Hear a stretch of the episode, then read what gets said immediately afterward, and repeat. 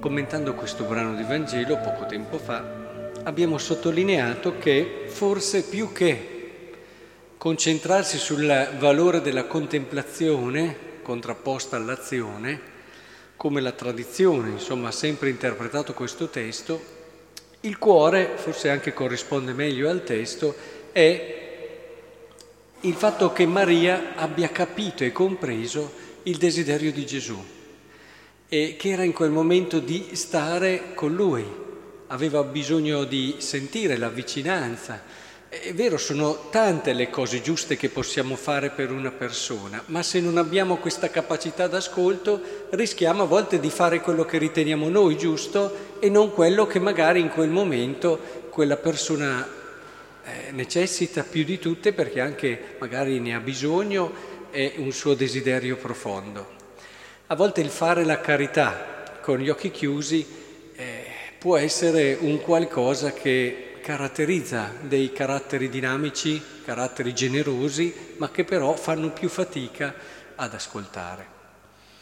Oggi vorrei aggiungere un mattone a questa interpretazione, dando un taglio più relazionale di carità in linea con quello che è il cammino che stiamo cercando di fare insieme come comunità. Cioè, Marta, invece di prendere la scelta di Maria, diversa dalla sua, come un'occasione, un'opportunità per allargare il suo orizzonte e cogliere magari qualcosa anche di vero, in questo caso era Maria che aveva colto il desiderio di Gesù, non lei, ha, visto questa differenza come una contrapposizione, quasi se ne ha risentita almeno dalle parole che dice, emerge un chiaro risentimento. Signore, non ti importa nulla che mia sorella mi abbia lasciata sola a servire? Ora, nella relazione con gli altri, lo stile che ci deve caratterizzare, soprattutto anche quando altri fanno cose diverse dalle nostre, non è tanto quello di quasi risentirci, quasi contrapporci. Questo ci rimpicciolisce e ci chiude in quello che è un nostro modo di vedere che per quanto ricco è sempre povero. Invece imparare a vedere l'altro, anche quando fa delle cose diverse dalle nostre, con questo interesse, con questo desiderio, con questo voglia anche di aprire i nostri orizzonti, cercando quello che di buono e di bello ci può essere in quella che è la sua scelta. Questo non vuol dire che noi dobbiamo mettere a zero le nostre certezze e quello che crediamo, però, infatti Marta, non è che il servire un ospite non sia più un valore, quello rimane e lei rimarrà sempre un esempio per tutta la storia del cristianesimo di come si serve il fratello e infatti Santa Marta e come ci si prodiga per lui. Però nel momento in cui Marta apre la sua mente, osserva sua sorella, la, lo osserva con, quel, con quel, quell'umiltà mista a spirito di fede che ti fa riconoscere nell'altro qualcosa, una risorsa, un, qualcuno a cui Dio ha donato sicuramente qualcosa, ecco che allora si sarebbe arricchita tantissimo e, e di conseguenza avrebbe colto la verità di questo momento. Ecco, vi invito davvero ad avere questo spirito.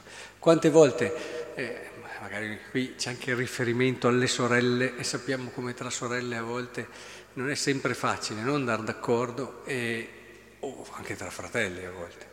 E il discorso però è questo, cercare di cogliere e di capire e di guardare l'altro soprattutto con questo interesse guidato dalla fede soprattutto quando l'altro fa delle cose diverse dalle nostre. Che cosa mi dice questo comportamento in più a quello che ho già acquisito io sulla verità? C'è qualcosa? Poi magari può capitare quell'aspetto dove, quella situazione dove non, non c'è proprio niente o poco.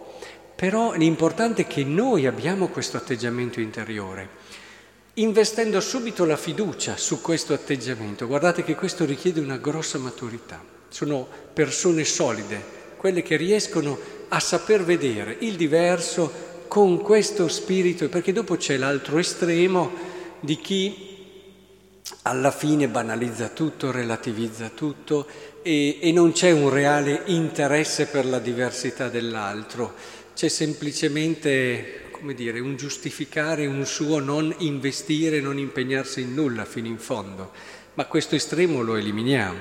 Cerchiamo adesso di vedere il bello, il bello di questo conoscere, cercare che davvero la diversità diventi opportunità di crescita.